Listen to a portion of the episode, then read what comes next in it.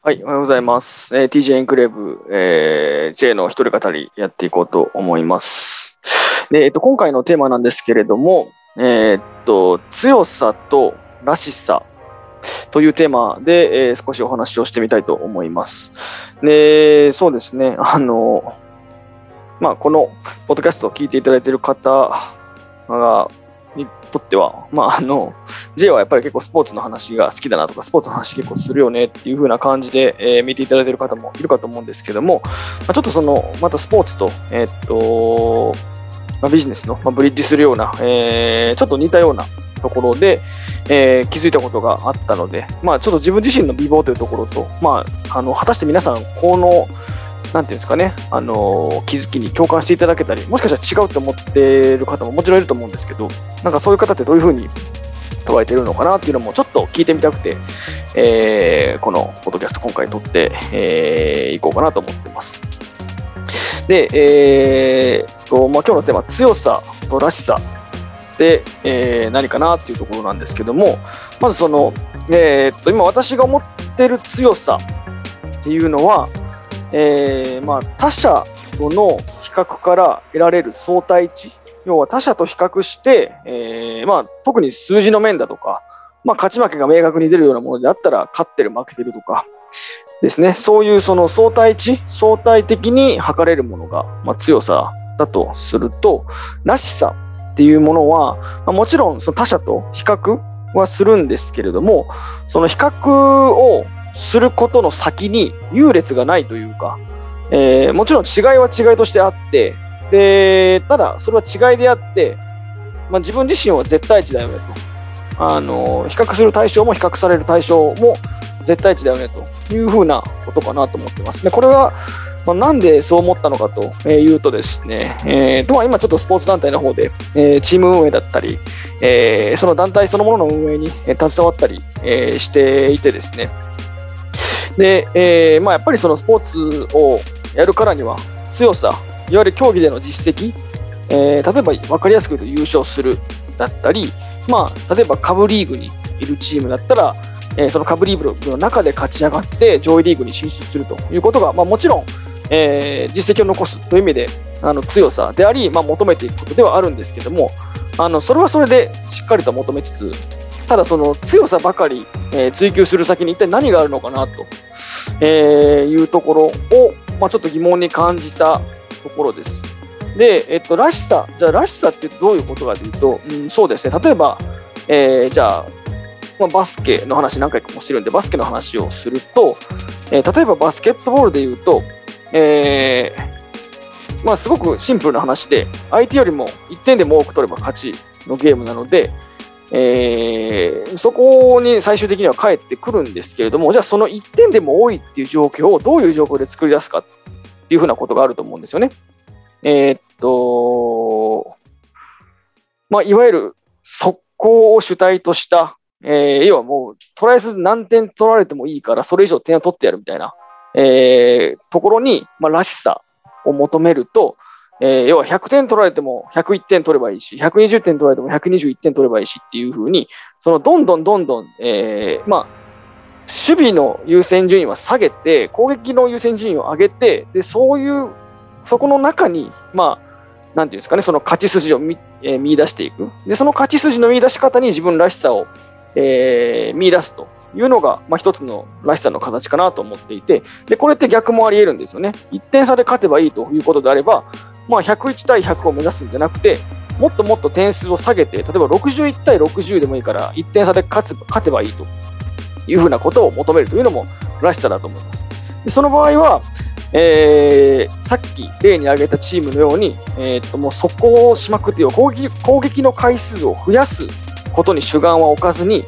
じっくり守って、じっくり攻めてみたいな、えーどちらかというと、同じ時間の中で質の高い攻撃を、えーしっかりとじっくりと時間をかけて繰り返すみたいな、そんなところに行き着くと思いますし、それがらしさだと思うんですね。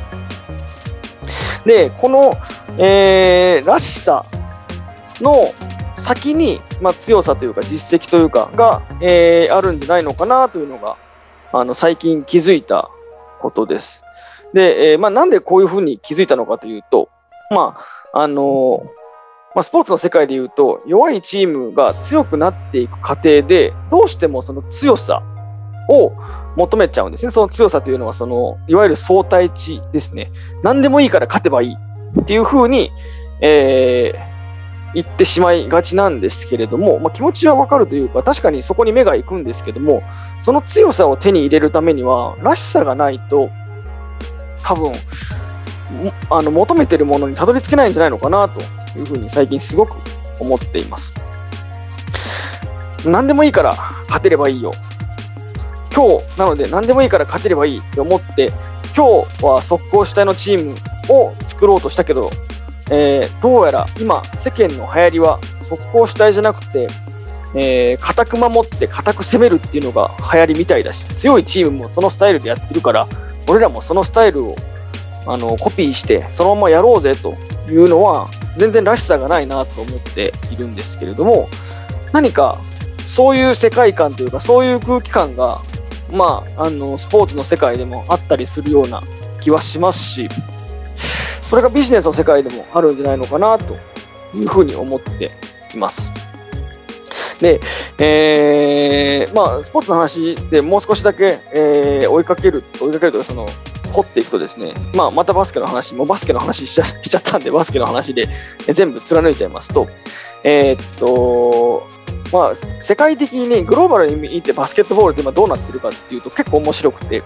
えっと、1990、確か92年ですね、92年に、えっと、バルセロナでオリンピックが開催されたときに、初めて、えーっとまあ、マイケル・ジョーダン、あの有名なマイケル・ジョーダン率いるあの NBA、全米の、えプロバスケットボールリーグの選手たちの、まあ、代表地、えー、っと、もうそうそうたるメンバーが、え、そこに行って、オリンピックに出て、でオリンピックで、えーまあ、決勝でも50点差つけるぐらいの試合で確か勝ったと思うんですけど、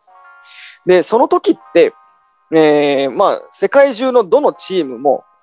あアメリカすげえ、俺らもアメリカの真似しなきゃっていうふうに多分最初はなってたんですよね。で、えー、アメリカはす強いし、うまいし、すごいし、なんか、とりあえず彼らの真似をしたら勝てるだろうっていうふうに、多分最初はみんなそういう思考回路に行ったと思うんですけど、それが、えー、5年経ち、10年経ち、20年経ちっていうふうに見て、まあ、今はそこから30年弱経ってますけど、えー、見てみると、すごく面白くて、やっぱりもう、あのー、まあ、10年も経たないうちに、えー、しっかりと自分たちのスタイルみたいなものを追求するような、えー、世界観になっていってるんですよね。で、えーと、ヨーロッパにバスケットボールの強豪のチームってすごく多いんですけども、例えばリトアニアっていうチームが、えーまあ、アメリカのコーチをそのナショナルチームとか強化コーチに迎え入れて、アメリカの方式を、まあ、学びつつ、そのえー、リトアニアの、えー、スタイルを確立していったりとかっていうのもあるんですけど、えーまあ、スペインなんかは、あの、まあ、アメリカのそういう基礎的なスキルはもちろん吸収しつつも、その戦術面では全然アメリカと違うようなことをやっていったりとか、えー、追求していって、で、その結果、えーまあ、世界大会、オリンピックだとか、バスケのワールドカップでアメリカをを打ち負かすというようなことが、えまあ、スペインだけじゃなくて、まあ、スペインはアメリカに勝ってないのかな、えー、っとまあ、ギリシャだったり、アルゼンチンだったり、まあ、本当にいろんな国のチームが、えー、そういう、まあ、アメリカを打ち破るというようなことをやっていって、今では逆にアメリカが各国からそういう戦術だったり、まあ、基礎的な動きまで、スキルまで学ぶというようなことまで起こっています。で、これって多分突き詰めていくと、その強さに立脚したものじゃなくて、らしさに立脚したものだと思ってるんですね。えー、例えばスペインがスペインらしさを追求していったときって、そのアメリカのらしさを完全にコピーするようなことはせずに、そのスペインのらしさ、例えば、えー、サッカーの動きとか発想を、えー、きれいに受け取って吸収して、えー、それを自分たちの形に反映していくような、えー、ことをやってみ、えー、たり、そのボールのムーブメントにしても、えー、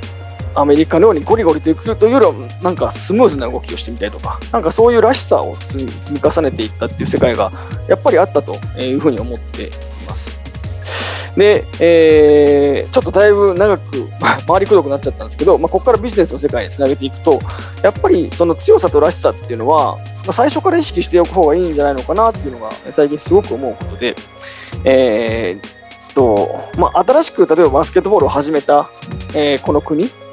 で、えー、アメリカの真似をまあ、ある程度はすると思うんですけど、ずっとアメリカの真似をしててもアメリカになれないんですよね。